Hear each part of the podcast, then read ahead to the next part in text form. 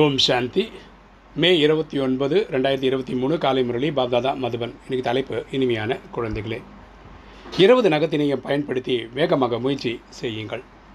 மேலும் பாபாவிடம் முழுமையான ஆசையை எடுத்துக்கொள்ளுங்கள் தாரணை செய்து மற்றவர்களையும் செய்வியுங்கள் அப்போ சொல்ல இனிமையான குழந்தைகள் இருபது நகத்தையும் பயன்படுத்தி நம்ம என்ன பண்ணோம் முழுசாக முயற்சி செய்யணும். அப்படின்னா கைகள் கால்கள் எல்லாம் பயன்படுத்தி சேவை ஓடி ஓடி சேவை பண்ணணும். இல்லை இந்த பட விளக்கெல்லாம் நடத்துகிறோம் இல்லையா? அங்கெல்லாம் போய் ஃபிசிக்கலாக ஒர்க் பண்ணுன்றப்பா. பாபாவிடம் வந்து முழுமையான ஆசை இந்த நேரத்தில் எடுத்துக்கணும். நம்ம தாரணை செய்யணும். அடுத்தவங்களுக்கு இதை சொல்லித்தரணும் குழந்தைகளாக இன்றைக்கி கேள்வி குழந்தைகளுக்கு நீங்கள் எந்த விஷயத்தை அதிகமான மரியாதை கொடுத்தால் அநேக நன்மை செய்வதற்கு பொறுப்பாளராக ஆக முடியும்? குழந்தைகளுக்கு நீங்கள் எந்த விஷயத்திற்கு அதிகமான மரியாதை கொடுத்தால் அநேக நன்மைகளுக்கு செய்வதற்கு பொறுப்பாளராக ஆக முடியும்? பதில். பாபா மிகவும் அழகான பேட்ஜ் தயார் செய்துள்ளார். இந்த பேட்ஜ் போட்டிருந்தோம்னு வச்சுக்கலாம் பேட்ஜ் யாருக்கு கிடைக்குதுன்னா யார் இங்கே செவன் டேஸ் கோர்ஸ் முடித்து ராஜயோகத்தை ஒரு வருஷம் ப்ராக்டிஸ் பண்ணி மதுபனுக்கெல்லாம் போயிட்டு வராங்களோ அவங்களுக்கு கொடுக்குறாங்க. இதற்கு குழந்தைகளுக்கு நீங்கள் மிகவும் மரியாதை வைக்கணும் அப்பா சொல்கிறார் இந்த பேட்ஜுக்கு ஒரு மரியாதை கொடுக்கணும். இந்த பேட்ஜ் தான் உண்மையான கீதை அப்பா சொல்கிறார் இது வழியாக தான் நம்ம பார்க்குறவங்களாம் இது என்னங்க பேட்ஜுன்னு கேட்பாங்க. உடனே நம்ம ராஜயோகா இன்ட்ரடக்ஷன் கொடுக்க முடியும்.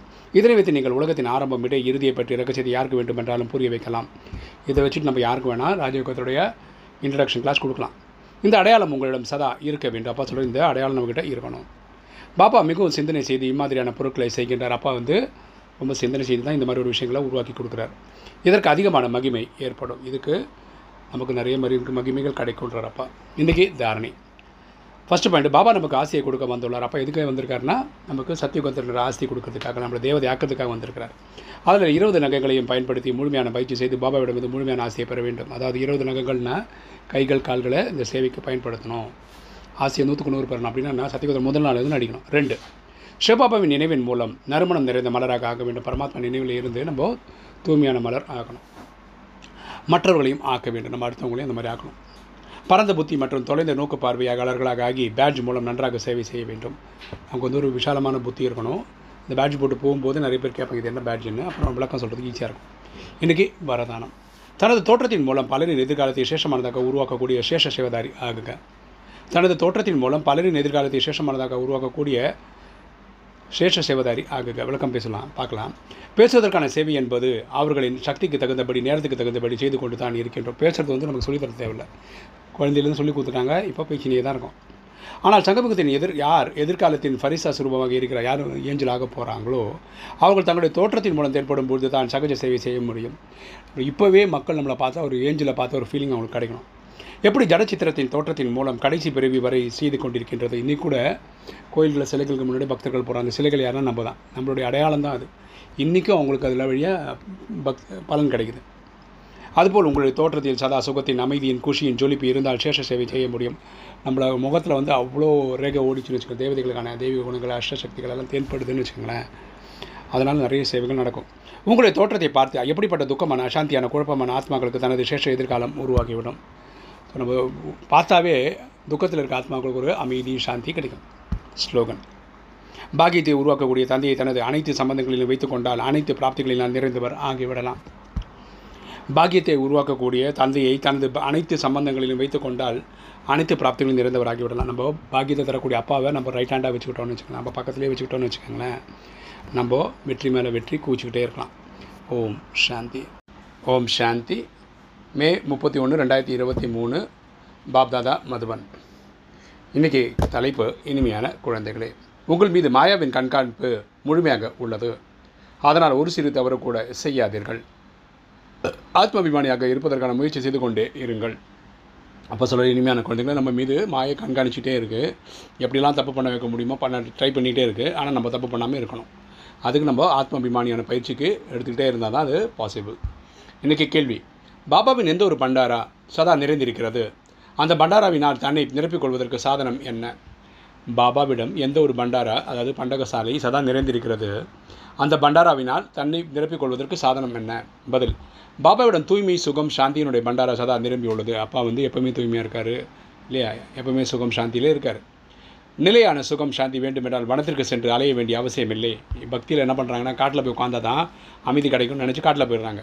ஆனால் இங்கே அப்படி அவசியம் இல்லைன்னு அப்பா சொல்கிறார் தூய்மையாக இருப்பது தான் சுகம். ஸோ தூய்மையாக இருக்கிறது தான் சுகமே.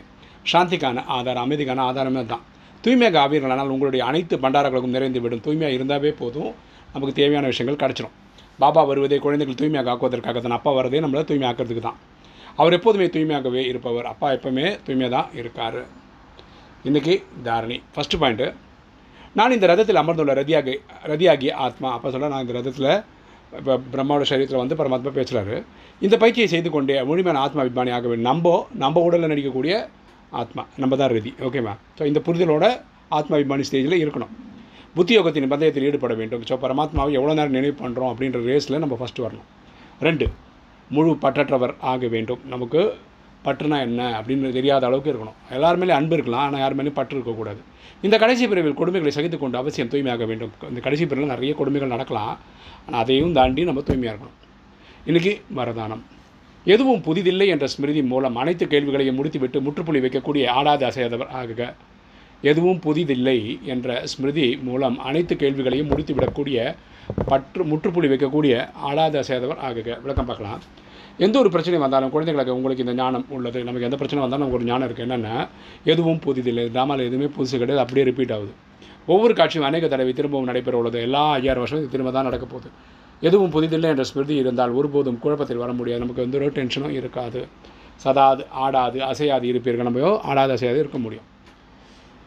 ஏதேனும் ஒரு புது விஷயம் வருகிறது என்றால் ஆச்சரியத்தில் இது என்ன இப்படி நடக்குமா என்ன என்ற சொற்களை இப்படிப்படும் பொதுவாக புதுசாக தான் நடந்து இப்படிலாம் நடக்குமா வாழ்க்கை அப்படின்னு நினைப்போம். ஆனால் எதுவும் புதிதில்லை என்றால் என்ன ஏன் என்ற கேள்விகள் இருக்காது. எதுவுமே புதுசு இல்லைன்னு நினைக்கும் போது நமக்கு ஏன் எதுக்குன்னு அப்படின்னு தோணாது. முற்றுப்புள்ளி வந்துவிடும். எல்லாத்துக்கும் ஒரு ஃபுல் ஸ்டாப் வச்சுருவோம். அதுபோல் ஒவ்வொரு காட்சியையும் பார்த்து கொண்டே முற்றுப்புள்ளி வைத்துக்கொண்டே செல்வீர்கள் கையோடு கை சேர்த்து ஆஹா ஆஹா என்ற பாடலை பாடிக்கொண்டே இருப்பீர்கள். ஸோ எல்லா விஷயத்துக்கும் நம்ம ஒரு முற்றுப்புள்ளி வைத்து விட்டோம். வச்சுட்டா நம்ம வந்து என்ன பண்ணுவோம்? சீக்கிரம் பாஸ் ஆகிடுவோம் செல்வந்தர்களில் வந்துடுவோம் அப்புறம் நம்ம என்ன பாட்டு பாடுவோம்? ஆஹா ஆஹா சௌபாகியம்ன்ற பாட்டை பாடுவோம். ஸ்லோகன் சுகம் கொடுக்கும் வள்ளல் பாபாவின் சுகஸ்வரூப குழந்தைகளாகிய ஆகி இருப்பீர்களானால் துக்கத்தின் அலை வர முடியாது. சுகம் கொடுக்கும் வள்ளல் பாபாவின் சுகஸ்வரூப குழந்தைகளாகி இருப்பீர்களானால் துக்கத்தின் அலை வர முடியாது. நம்ம எல்லாருக்குமே சுகமே கொடுக்குறோன்னு வச்சுக்கோங்களேன். நமக்கு துக்கம் வர வாய்ப்பே இல்லை. ஏன்னா எண்ணம் சொல் செயல்பட சுகம் தர்றவங்களுக்கு சுகம்தான் நடக்கும். ஓம் சாந்தி.